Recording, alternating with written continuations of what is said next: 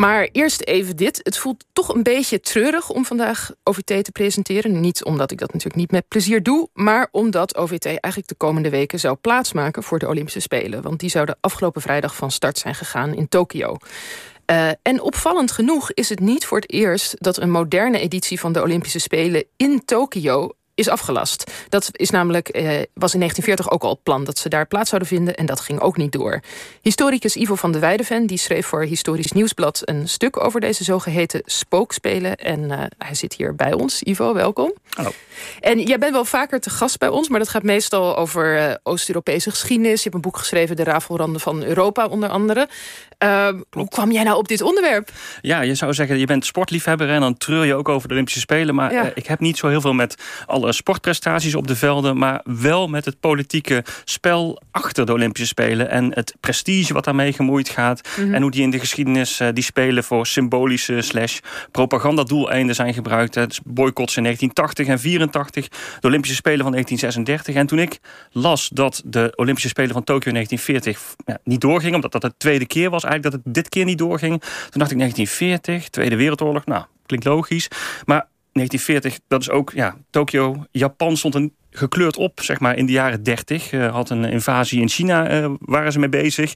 En waarom kiest het EOC dan voor uh, Japan, voor Tokio? En nou, toen ging ik dat verder uitzoeken en daar kwam dit artikel uit rollen. Ja, precies. Nou ja, wat ik, ik moet ook zeggen, ik, ik dacht wel van... oké, okay, 1936, de Spelen in Berlijn. Dat, dat, dat, dat herinneren mensen, de meeste mensen die weten daar wel van. Er zijn die beroemde films ook van Leni Riefenstahl ja, over klopt. gemaakt. Ja. Echt zo propaganda. Heel bombastisch. Spelen zijn dat geworden toen. En dus ik dacht van jeetje, en dan wilden ze daarna naar Tokio toe. Dan zijn ze dus twee keer op een rij eigenlijk gruwelijk de fout ingegaan. Ja, ja. Ho ho hoezo zijn ze bij Tokio uitgekomen? Ja, ja nou, het, het, IOC kijkt daar nu ook wel een beetje terug van... nou, dat was niet zo'n mooie periode. En uh, nou, 1936, die spelen hebben ze toegekend in 1932... voor de machtsovername van Hitler. Maar inderdaad, uh, uh, Japan was al bezig aan een oorlog in China... en toch koos men bij het IOC voor Japan. En dat had een beetje te maken met het feit... dat men de Spelen een universeel karakter wilde geven. En tot dan toe waren die moderne Spelen alleen in Europa en de VS georganiseerd... En uh, Japan afficheerde zich expliciet als ja, de ideale mix van Oost en West. De, een modern land in het, uh, in het Verre Oosten waar je die Spelen kon organiseren. En daar komt bij dat in 1932 op de Olympische Spelen in Los Angeles... de Japanse atleten het echt belachelijk goed deden. Uh, de vijfde plek in de medaillespiegel. Hè, die vinden we in Nederland ook altijd heel belangrijk tijdens de Spelen. Mm -hmm. En dat maakte indruk op het IOC. En nou ja, er zit ook nog een uitgebreide lobbycampagne aan vast. Maar dat is uiteindelijk waarom men bij het IOC koos toch voor Japan, voor Tokio. Ja, en dat is dus waarom IOC dacht van... nou, Japan, dat is mooi. Dan, dan dat hele idee van de Olympische Spelen... van de hele wereld, Ja. de spo- sport verbroedert en zo. Nou, dan is het misschien best logisch om te zeggen... van laten we een keertje buiten het, het, Westen gaan Precies, kijken. ja. Maar wat was dan de insteek precies vanuit Japan zelf? Waarom wilden zij het zo graag? Nou, Japan eh, was, ja, dol, wilde dolgraag het stokje van, eh, van eh, Nazi-Duitsland overnemen. Hè. Zichzelf ook profileren als een grootmacht, als een modern land. Eigenlijk als het, het centrum van het Verre Oosten, de grootmacht daar.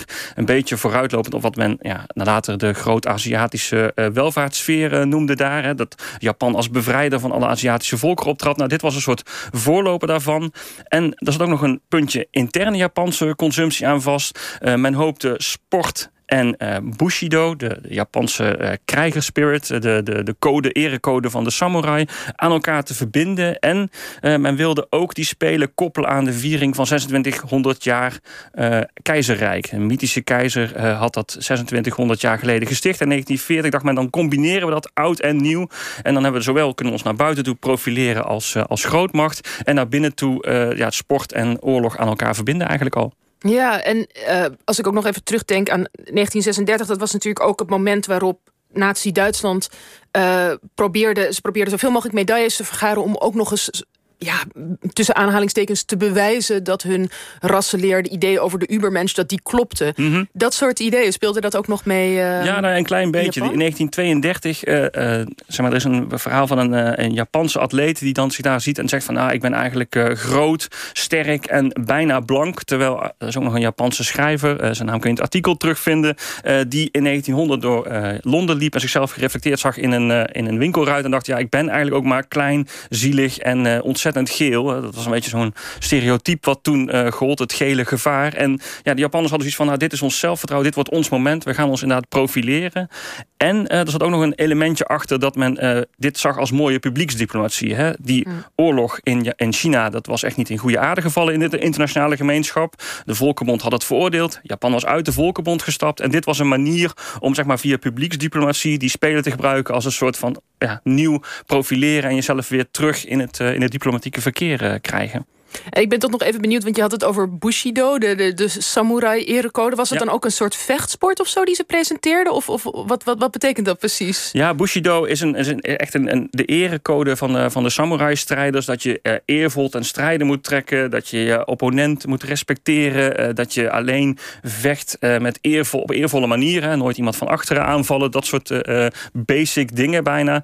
En ja, dat hele eervolle, dat zit natuurlijk ook wel op, op in de sport. Hè. Fair play dus daar konden de Japanners wel mooi aan elkaar, uh, aan elkaar koppelen. Hmm. En um, ja, dat, dat was wel iets wat, uh, wat men uh, probeerde te doen. En zeker voor interne consumptie. Dus, ja, maar het klinkt ook een beetje vreemd. Want je zou zeggen, ja, samurai, dat zijn krijgers. Ja. En dan ga je dat idee van de, de krijgersspirit ga je de sport insmokkelen. Dat is al een beetje riskant. En zeker als je dan weet dat het ook al een land is... wat op dat moment in oorlog is. Ja.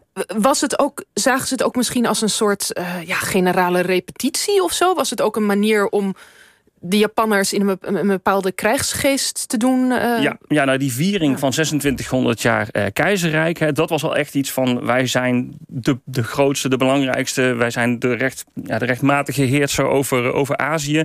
En door dat te koppelen uh, in, in Japan, dat was wel zeg maar voor, zeg maar, voor Japans intern gebruik wel iets om de bevolking klaar te stomen voor de oorlog. Dat maakte men zeg maar extern een minder groot nummer van. Er werd wel mm. gezegd, ja, met die viering koppelen we het oud en nieuw aan elkaar. Wij zijn een modern land, maar we hebben onze tradities weten te behouden. En uh, ja, daar, daarom zijn wij het ideale land om ook zoiets traditioneels als Olympische Spelen te, te organiseren.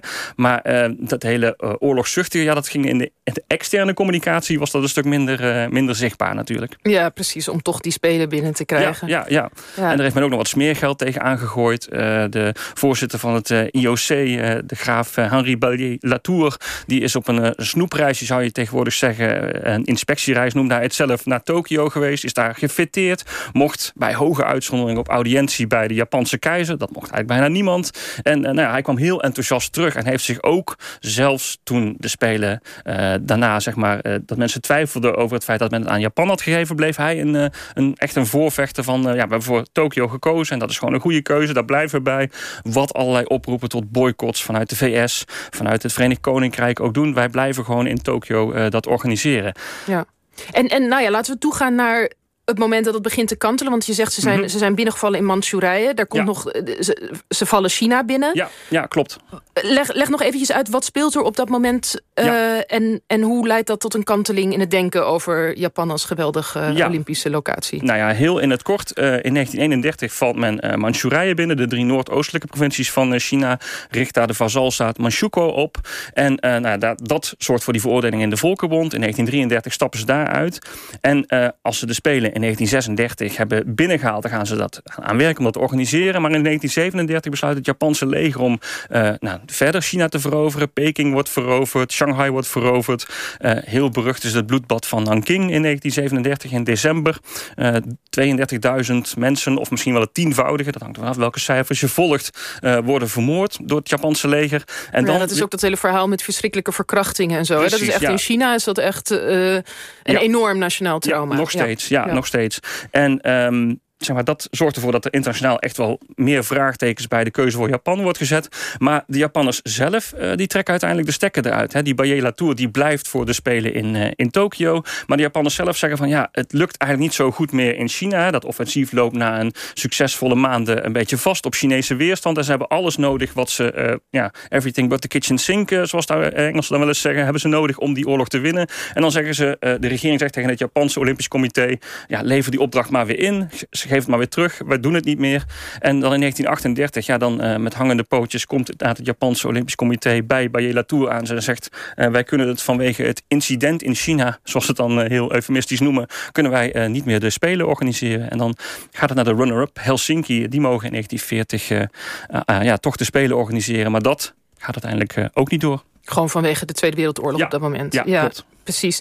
En uh, dat de Spelen nu weer niet doorgaan. Uh, je, je, je, je, artikel gaat ook over de spookspelen. Ja. Dus het heeft blijkbaar de spookspelen, zo noemen ze dat. Uh, ja. De spelen die niet doorgingen in 1940. Dus blijkbaar is dat een begrip in Japan. Ja. Voelt dit als een gemiste kans voor Japan? Van, goh, we hadden eindelijk uh, opnieuw ons kunnen herpakken? Of hoe zit ja, dat? in eerste instantie wel. Uh, dan moet je wel zeggen dat in 1964 uh, de Spelen alsnog naar Tokio gingen.